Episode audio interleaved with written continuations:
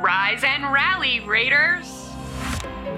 It's time to ignite your day with the Raider Ramble, your go to podcast for valuable insights, practical tools, and uplifting discussions to enhance your daily life as busy parents. From juggling schedules to nurturing emotional well being, we're here to empower and guide you. So grab your coffee, relax, and let's embark on this incredible parenting journey together. Let's ramble. Hello, everyone, and welcome to episode two of the Raider Ramble. I am Arturo Garcia, middle and upper school computer science teacher, parent of two high schoolers, and an all around tech enthusiast. Hi, everybody. I'm Dr. Jessica Rappaport. I'm a pediatrician here in Winnetka at Rappaport Pediatrics, and I'm a mother of two teenagers. In today's episode, we are going to dive headfirst into a very complex, complicated, and sometimes sore subject screen time. So, to start off, um, let's just say you are out to dinner and your child is starting to act up. Should screen time be a reward or a coping mechanism? So, this is a complicated subject to cover. Um, and I really think it depends on a case by case basis. Overall, I do not recommend that people let their kids have screens eating either at home or out in a restaurant. Um, it just sort of sets a bad precedent, and kids often get very used to it. Um, they're not paying attention to what they're eating, they're not paying attention to what's around them.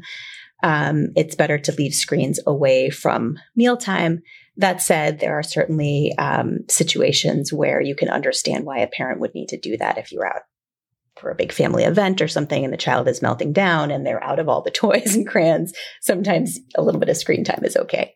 Yeah, and in the case of that, um, I think what you alluded to is is if you have that screen time as a replacement for conversation or replacement of this, the the kids being aware of what's going on at the table, I think they also lose out on the opportunity of that community or that this is what dinner is like, the conversations and so forth. Absolutely. That's so important. And um, it's really tempting, I think, sometimes for tired and working parents to to give screen time and give in. And I understand it completely. But in general, um, it does take away from that point exactly, like sort of you know engaging with with what you're eating who you're eating with what you know what you're doing and practicing that conversation um, okay let's move into the next topic so the question the topic is sort of how much screen time is too much screen time and does it vary by age or situation uh, yes i think there is such a thing as too much screen time and i feel that the younger this the the children the less screen time that should be um, allotted. And as you mentioned before, case by case sometimes is takes you know precedence. But I think in general, the idea is you know if you're a infant, you really don't really need screen time in a sense. But as you mentioned, case by case, that may be uh, a different situation. However, as they get older, it's different, and they'll they can do a little more screen time. But I think um, even that screen time should be somewhat intentional. Uh, and while yes, you can have purely entertainment screen time, I think the idea there would be to make it intentional. So you allot the 30 minutes. I'm going to be 30 minutes of vegetable for the next 30 minutes. It's mm-hmm. okay. We all need it. But by making it intentional, you're not letting it get carried away into two hours and three hours and so forth. Right. You make a, a, great point there. So, the American Academy of Pediatrics does have screen time recommendations. This is sort of an evolving topic. It's changing because screens are such a pervasive part of our daily lives. Um, so, there are strict recommendations. Up to 18 months, they do recommend that kids only do things like FaceTime when they're talking to a family member or a friend. Um, up to age two, they recommend if you're watching something, it should be educational and they should be watching specifically with a, a parent or a caregiver. And then between ages two to five, they recommend an hour of screen time or less, and it should be educational. After that, it sort of falls off because it's it's really kind of case by case. Um, and I think you also make a really great point about screen time, trying to make screen time intentional. It's certainly fine to have some screen time that's you know, to kind of relax and and for just pure entertainment and lightheartedness. But um, it could easily, you can easily get sucked in, and the time can get away from you. And so I think having sort of an idea of using that screen time intentionally and having a time limit is really important. Yeah, and part of the intention is is is making sure that that it's it's it's still building bonds by doing it. So you know, we watch movie nights uh, on friends. That's definitely more than thirty minutes, but it's still a family type. So going with that though, is there such a thing as too many dangers for no screen time, like going too long without screen time? I don't think that's a thing. I don't think that's a danger. I mean, it's an interesting question. I also don't, it's very, um, would be very unusual to sort of have that. I will say, um, you know, for my own kids and actually a lot of my patients who do summer programs like overnight camp or whatever, where there's no electronics, um, it's very interesting to talk to them when they come back from that because you see these kids walking around on their phones all day. They're always looking at this. And then they have absolutely, it's like a ripping off the band aid. They have absolutely none of it. And interestingly, most of the kids that I've talked to about this um, have said that they actually really don't miss it when nobody around them has it either. It's kind of nice. I think they get to practice that conversation and, and sort of what you were referring to before.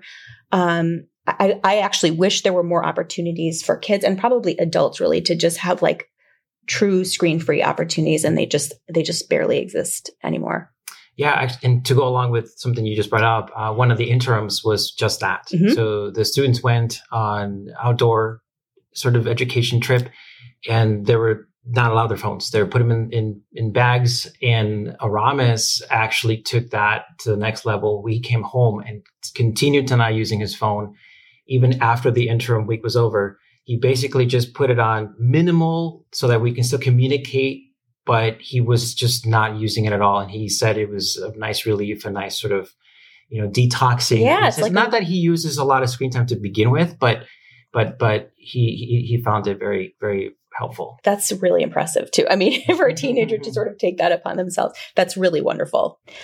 Um, okay, moving on. So this is this is something that I think we all struggle with. How do families balance the amount of screen time that kids have at school versus at home?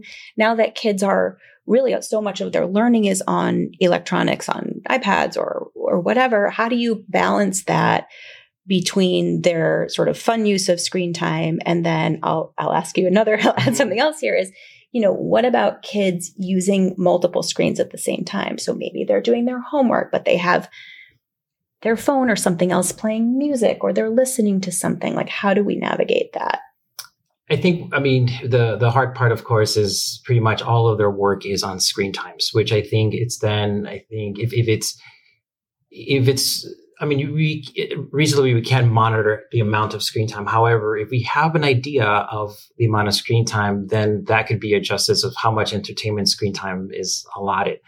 Uh, but it is a very hard balance, and I think it's just really, like you were to mention before, case by case. Mm-hmm I think again, as long as we talk about intentionality of what they're doing, it helps.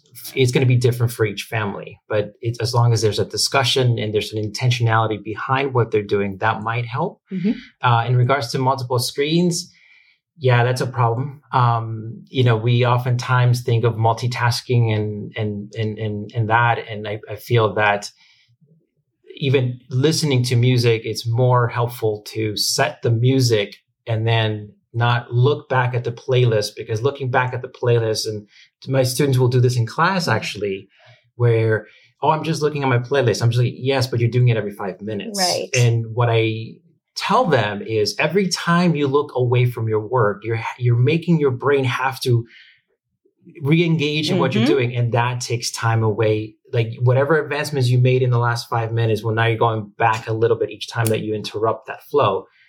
Try to go as long as possible without interrupting the flow. Yes you need the breaks in between but try not to do that too much. Right. It's really it's very challenging. Um, the other thing is sort of that you know kind of too much screen time and separating um, like te- there's two kind of parts of this. One teaching kids to use screens responsibly because it is so engaging and sort of addicting. So rather than having to sort of take it away from them all the time or punish them or say you can't do this teach them or try to teach them to use it responsibly um, which is hard. It's hard for adults too. Um, the second thing is for younger kids this is easier than for older kids but making screen time um, not having it be sort of assumed that you just have screen time all the time. And then if you misbehave or do something you're not supposed to, you take away the screen time. So it's punitive, more making it something like, well, sure, as soon as you've, you know, played outside for an hour and you finished your homework or whatever, then you can go intentionally on your screens and look at, you mm-hmm. know, whatever entertainment you want for a set amount of time. Yep. Yep. Um, and then what do you think as far as, I mean, you sort of like mentioned some of that um, in regards to screen activity, screen time suggestions. Um, um, well, you well something like what you're doing, your family is amazing. Like you know, intentionally doing a movie night and doing it together. I mean, the problem with these individual screens is that people are not, you know, you're really kind of sucked into something small. Um, so either watching things together, or if you're into playing a game, playing a game with your with your child or their teenager if they'll tolerate it. Um, you know, just kind of paying attention to what they're doing and um, making sure you're kind of on top of it. Um, you know, kids, I think, are, are ahead of adults in what they want to play and what they don't want to play. And there's some safety measures. Um, there's, you know, games have ratings. Um, mm. There's Common Sense Media, which a lot of people know yeah. about. It's a wonderful resource um, for parents um, if you're looking for apps or things like that. But going back to what you said before, I think finding something intentional to do for the kids to do or to do with them. Um, we actually for a while. We haven't done it in a little bit, but we used to play uh, Minecraft all together. Mm-hmm. So we all had our little uh, characters. We also played uh, Age of Empires together, which is a game that I played when I was in college, and it made a comeback. And I introduced it to the kids, and so we, as a group, had our little, you know, group of, of and trying to uh, play this game. We also did. Oh, there's another one that we used to do together, uh, but we we had like a little clan and so we did it all together. And actually, some parents at, at their old school at Baker had little clans that they created. And there was all kids from the same school, like as a team playing other people. But and the nice thing about that, again, it's a bonding opportunity, but also it does help in monitoring. You know, the dangers of online games, of course, is it's a free for all sometimes. Right. Um, and that was where our kids learn some of the oh my gosh, somebody said something that I wasn't supposed to hear. And, and it did, as long as, again, the intentionality of it, okay, you heard it. Let's talk about it. Yeah. What do we do? And you're going to continue to hear it. And as long as there's a conversation about it, again, the, taking it away is not going to take it away. They're, right. They, they might find other it. ways of doing it. And right. so it's more of a, again, it's an opportunity to learn, an opportunity to grow. Mm-hmm. But again, it has to be intentional, I think. Yeah, and it gives you. I mean, I, you hit on two points that I think that are really important there. One, um, the if you have the opportunity as a parent to do that with your child, and then you do hear something or see something, you can. It's a great uh, like real life lesson about say, internet safety and, mm-hmm. and who to talk to and who not to talk to, which we haven't really touched on, but that's a very important subject. Um, the other thing is the social element of it. So, you know, as much as when we were kids, people played outside and there weren't all these video games and stuff. There is a social element to it. Like I personally don't mind at all as, as much when kids are playing video games with their friends and engaged in a conversation, e- even remotely playing with their friends than just sitting and playing by themselves, kind of zoned out. Yeah, it's one of my favorites to hear Aramis when he's playing with, with people he misses from that graduated from here. And he's usually a pretty quiet kid. When he's playing those games, his laughter goes through the entire house and his screams and things that you just yeah. never hear. So yeah, there's that social really aspect engages him. Yeah, yeah, that's nice. Well, thank you so much, um, and thank you for joining us on this thought-provoking journey through the intricate world of screen time and parenting. We hope today's episode of the Raider Ramble has provided you with valuable insights and practical strategies to navigate this complex topic. For more resources, tips, and links to further explore this discussion, please check out the show notes of this episode. And of course, thank you, Jessica, for joining us today. Thank you for having me. Thank you for joining us on this episode of the Raider Ramble, and thank you for being part of our incredible community. To ensure you don't miss a second of it, make sure you subscribe to our podcast on all major platforms. Follow us on social media for bonus content, engaging discussions, and to be part of an ever growing community of passion and purpose. Until next time, Raiders, let's rise and rally, inspiring one another along the way.